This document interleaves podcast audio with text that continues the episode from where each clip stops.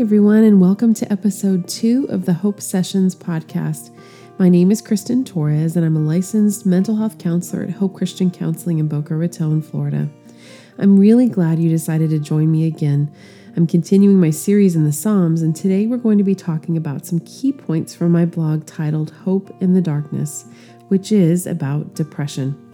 I hope that you'll be encouraged and that you may even consider a different perspective about your life or your situation. Before we get started, please remember anything I say on this podcast does not constitute or take the place of advice from your doctor or therapist. Or maybe you're looking for a therapist. If you're in Florida, please feel free to visit my website to schedule an appointment at hccounseling.com or feel free to call me at 954 376 4994. There's also a link on the hope sessions.com site. I'd be happy to work with you or help you find someone who can help if it's not me. All right, let's get started. I've chosen three points from my blog that I'd like to focus in on today. First of all, depression is not one size fits all. Everyone who experiences depression experiences it in a different way, and that goes for the origins of the depression as well. For some people they who are experiencing depression, they may have an increased appetite. Um, for others, they may have a decreased appetite. They feel like they can't eat at all. For some people, they feel like their mind um, speeds up. They almost have like obsessive thinking. Um, for other people, they feel like there's a fog. They can't really think well. For some people, they have increased sleep. Some people have decreased sleep. Um, I think you kind of get the picture.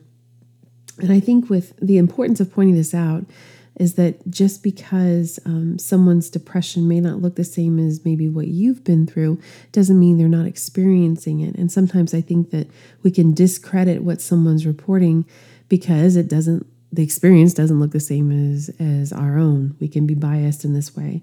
But if someone is describing that they're going through depression, we need to listen. As far as the origins of depression, like I said before, these are all different as well. Sometimes you're able to really pinpoint why you're going through this. It may be the loss of a loved one, it may be a job loss, it may be a move um, that you weren't expecting, or even a move you were expecting that's just gone differently. Um, there may be times when someone's going through depression and they don't know the origins of it. It's come upon them suddenly and they don't know what's happening. For other people, it's been a slow drift into it. They've just gotten worse and worse, and they feel worse, and, and it just keeps increasing. Um, for other people, it may be a lifelong um, experience of anger, and maybe anger they've never dealt with. They didn't know how to deal with it. And so that turns into depression, which unfortunately is pretty common. Um, it could be many reasons. It could be an extended period of stress that ends up turning into um, depression because it's almost like you just you wipe out all of your energy and the resources in your mind and body but from whatever whatever the sources are um, depression is unique for each person and even the symptoms of it the second thing I want to cover is I promise all of the clients I work with who are experiencing depression, they won't always feel this way. Sometimes you're going to have to trust the hope that others outside of you have that things will get better. And this is so important because it can feel so lonely and so hopeless in the middle of experiencing depression, thinking that this is going to stay this way. I'm always going to feel this way. It will always be dark. There is no hope for me. And that's why um, it's one of the first things um, that's why this is one of the first things that i tell people is that it will not always be this way. There is hope um, that the sun will rise again literally and figuratively. Um, that things will get better and they have gotten better for other people before them. And so it's difficult i think when we're in the middle of um, going through a time of depression to realize that we may need to trust someone outside of ourselves to tell us that there's still hope, that things will get better when we feel so strongly we're the ones living it out after all. Um, that there's just no way, there's no way this is going to get any better. This is just going to be the way that it is. But that's one of the big lies that happens, I think, in the middle of depression. That's why it's important, I think, that when we're feeling this way, that we reach out to someone, a trusted someone that can give us an objective perspective that can help carry that torch of hope for us when we really feel like we don't have it anymore. Another thing, the third point that I want to cover I believe that God shows us that He understands what we are going through by sharing the stories of others who have gone before us, like the writers of the Psalms. I reference two Psalms in my blog, Psalm 42 and 13. In both of these Psalms, the psalmists speak about their depression and then they talk about the remembrance of God's faithfulness. And my point here is we need to remember, and it's not always easy to remember. In fact, sometimes we don't even want to hear it because we don't understand why we are going through what we're going through. But let's break it down a little more. Psalm 42, verse 5. Why, my soul, are you downcast? Why so disturbed within me? Put your hope in God, for I will yet praise him, my Savior and my God. And I think, other than what's obvious about this verse, um, describing a time of depression, um, a soul being downcast and disturbed within someone. What's interesting is the shift that happens in that same verse. It's almost like the psalmist instructs themselves to put their hope in God and to praise Him and reminds themselves of, of who God is, their Savior, their God. And so I think it's so important for us that we do this in the middle of de- in the middle of depression, in the time when it probably is the hardest to even remember this, but it's almost like we have to instruct ourselves to put our hope in God, to praise him, to remember who he is and what he's done in our lives. And this isn't easy, by the way. And that's why I think for those of us who may be supporting loved ones or friends or someone that we may know who's going through a dark time like this, I think we have to be gentle in our reminders of these things. Gentle, gentle in our reminders of who God is and how faithful that He is, and that we can we can praise Him and that we can trust Him because sometimes people have a hard time in the middle of darkness hearing this. And I think that's why we have to be patient. We have to trust that God is going to work in their situation. It isn't up to us to make someone praise the Lord or to make someone remember. I think it's it's it's our job just to be supportive and to be present. Let's look at Psalm 13 verse 2. How long must I wrestle with my thoughts and day after day have sorrow in my heart? How long will my enemy triumph over me? Again, this is another description of what can happen in the middle of depression or despair. How long must, uh, the psalmist says, How long must I wrestle with my thoughts?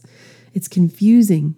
They're describing a, they're describing a period of confusion and to have experiencing sorrow in their hearts and their enemies triumphing, winning over them, their enemies getting the best of them. But just a few verses later in Psalm 13, verse 5, the psalmist says, But I trust in your unfailing love. My heart rejoices in your salvation. I will sing the Lord's praise, for he has been good to me. And again, this goes back to what I was just talking about.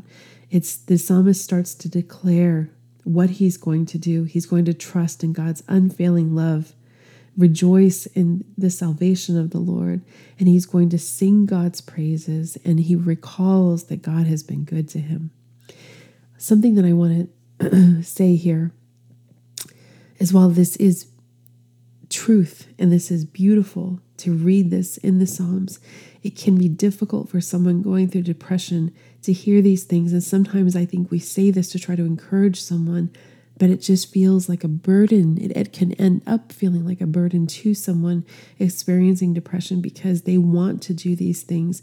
They want to praise God. It's like they know it intellectually, but they can't get their heart to hear it or get themselves to do it.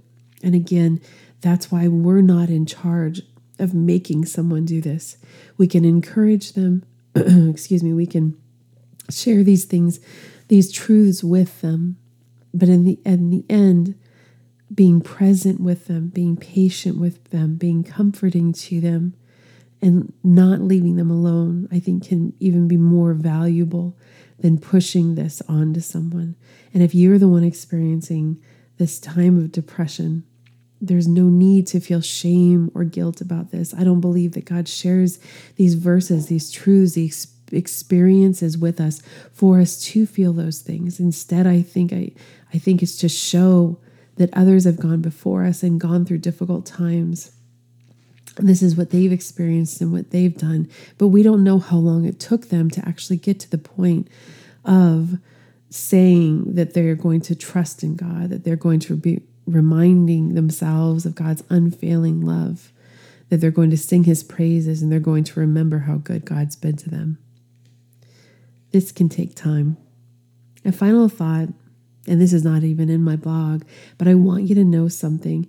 If you have been feeling depressed and trying to wrestle your way through it, or it feels like the depression has overtaken you, please don't continue to fight alone. Reach out to someone you trust to talk to a, fa- a friend, a family member, a counselor, a pastor, just someone. Sitting in depression takes a toll on your mind and your body, and there's help for it. You may need medication to get better, you may not. But taking medication does not mean you don't have faith or you haven't tried hard enough. And I think this is one of this the frustrating and maddening things that has happened to some people as they've been told by sometimes well-meaning um, Christians or other people that taking medication, well, they must not have much faith. They must not be trusting in God. And I think this is such a lie because I believe it's just another example of God's grace, the fact that we even have medication that can help. The way I see it, I'm grateful to God for putting scientists and doctors on this earth who discovered medication in the first place.